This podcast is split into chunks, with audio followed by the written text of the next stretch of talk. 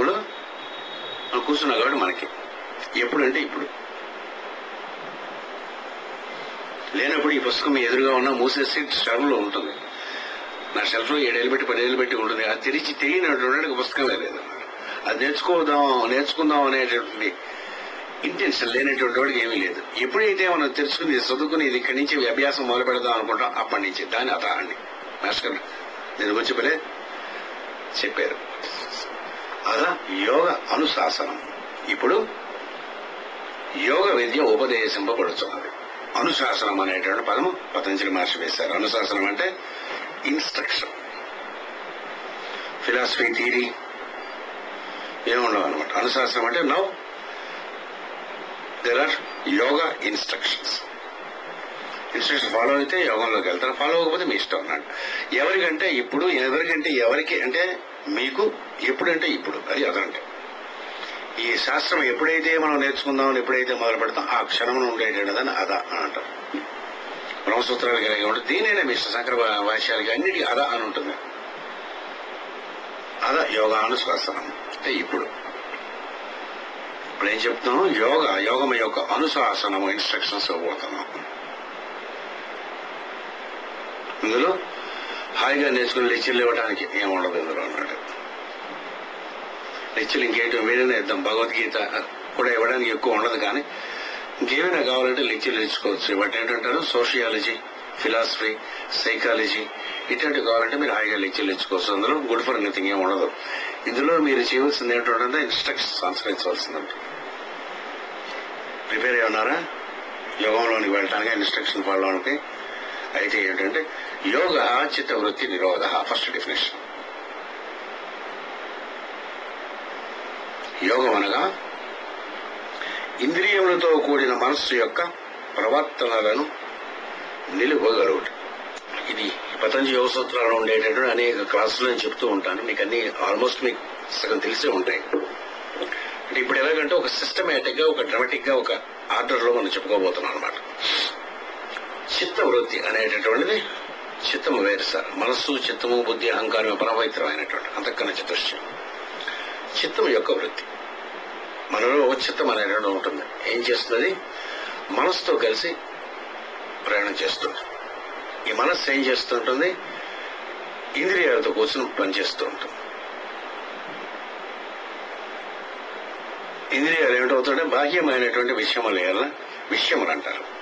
విషయములన్నా ఇంద్రియములన్నా ఒకటే. విషయములు అనేటటువంటిది ఎక్కడొచ్చినా సరే ఇంద్రియములని లెక్క. ఈ బయట ఉండేటటువంటి వాటితో సన్నికర్ష చెందేటటువంటి దాంతో ఏంటుంటుంది కన్ఫ్యూజ్ అయిపోతుండదు దాని చతుర్థి అంటారు.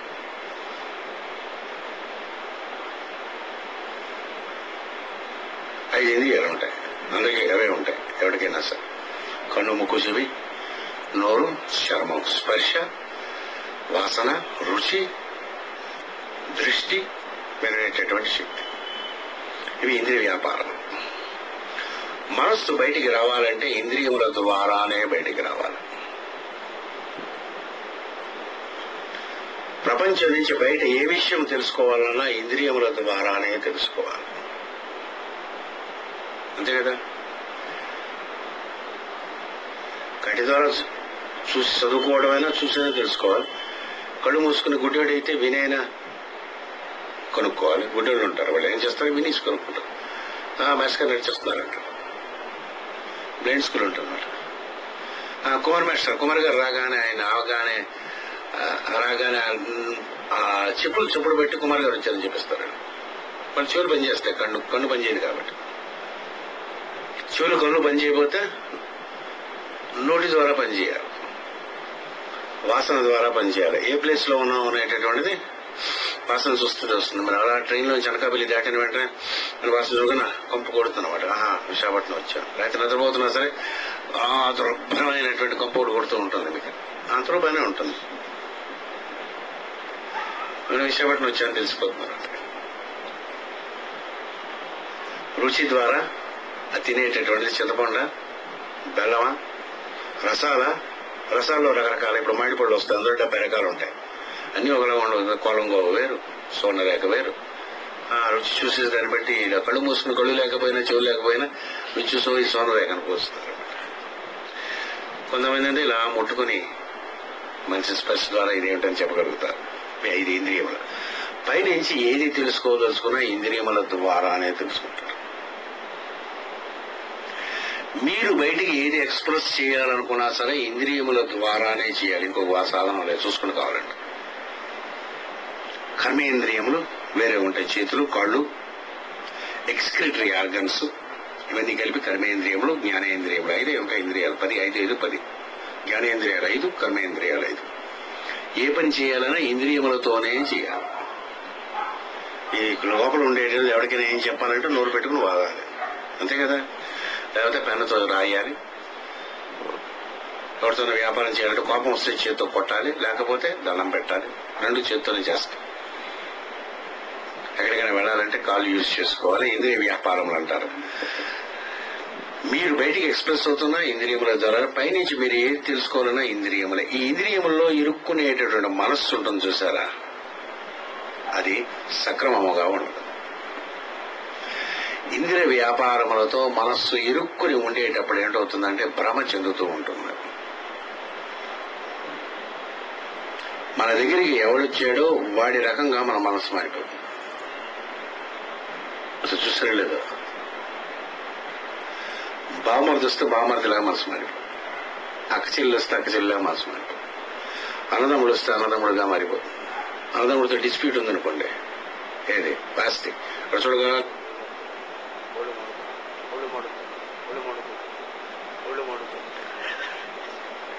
చాలా ప్రేమగా ఉంటుంది. అన్నదమ్ముడు శ్రీరాముడిలా కనిపిస్తాడు కొందరికి అన్నదమ్ముడు వాడే ఉంటాడు. కానీ వాడి ఎడల వ్యాపారం ఉండేటట్టు అంతకు పూర్వం వీడికి ఏదైతే వ్యాపారం ఉందో దాన్ని బట్టి వీడి మనసు మారిపోతాడు తండ్రి ఎడల ఒకటి ఉంటుంది.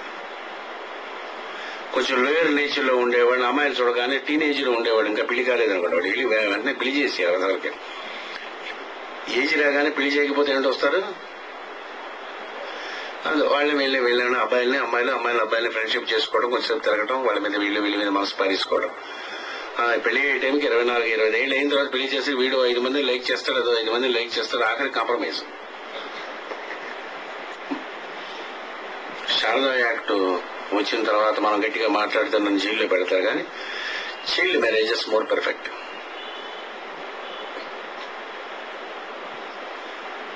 రాబోతున్నాయి.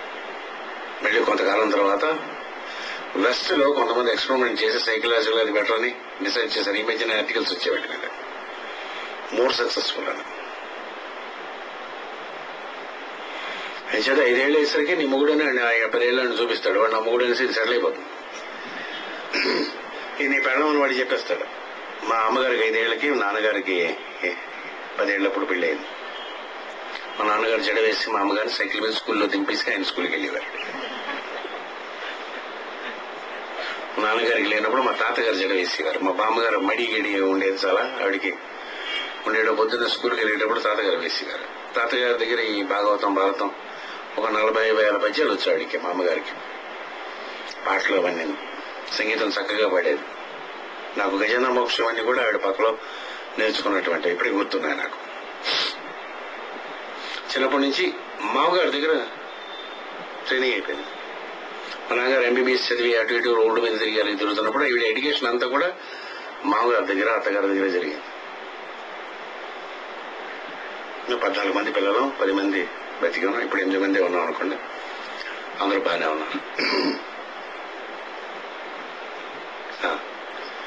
వాళ్ళ వాళ్ళిద్దరూ దెబ్బలాడుకోగా నేను చూడలేదు. బాగానే మరి సక్సెస్ఫుల్ కాదంటే ఒకసారి ఆలోచించుకున్నాం కానీ ఆయన అసలుగా రికార్డు కూడా చేస్తున్నారు. కొన్నాళ్ళకి చైల్డ్ మ్యారేజ్ వస్తుంది. మనం దాన్ని ప్రాపగేట్ చేయటం లేదు. కానీ వీడికి ముప్పై ఏళ్ళు వచ్చి పెళ్ళి చేసుకున్నాడు అనుకుంటా. ఒక యాభై మంది లో చేస్తుంటాడు ఈడ. ఆ దానికి ఇరవై ఏళ్ళు ఆరేళ్ళు ఇరవై ఎనిమిది ఏళ్ళు వచ్చి పెళ్ళి చేసుకుంది. అది ఒక పది మంది ఇష్టపడుతుంది. తప్పేం తప్పేం లేదన్నమాట. ఆఖరికి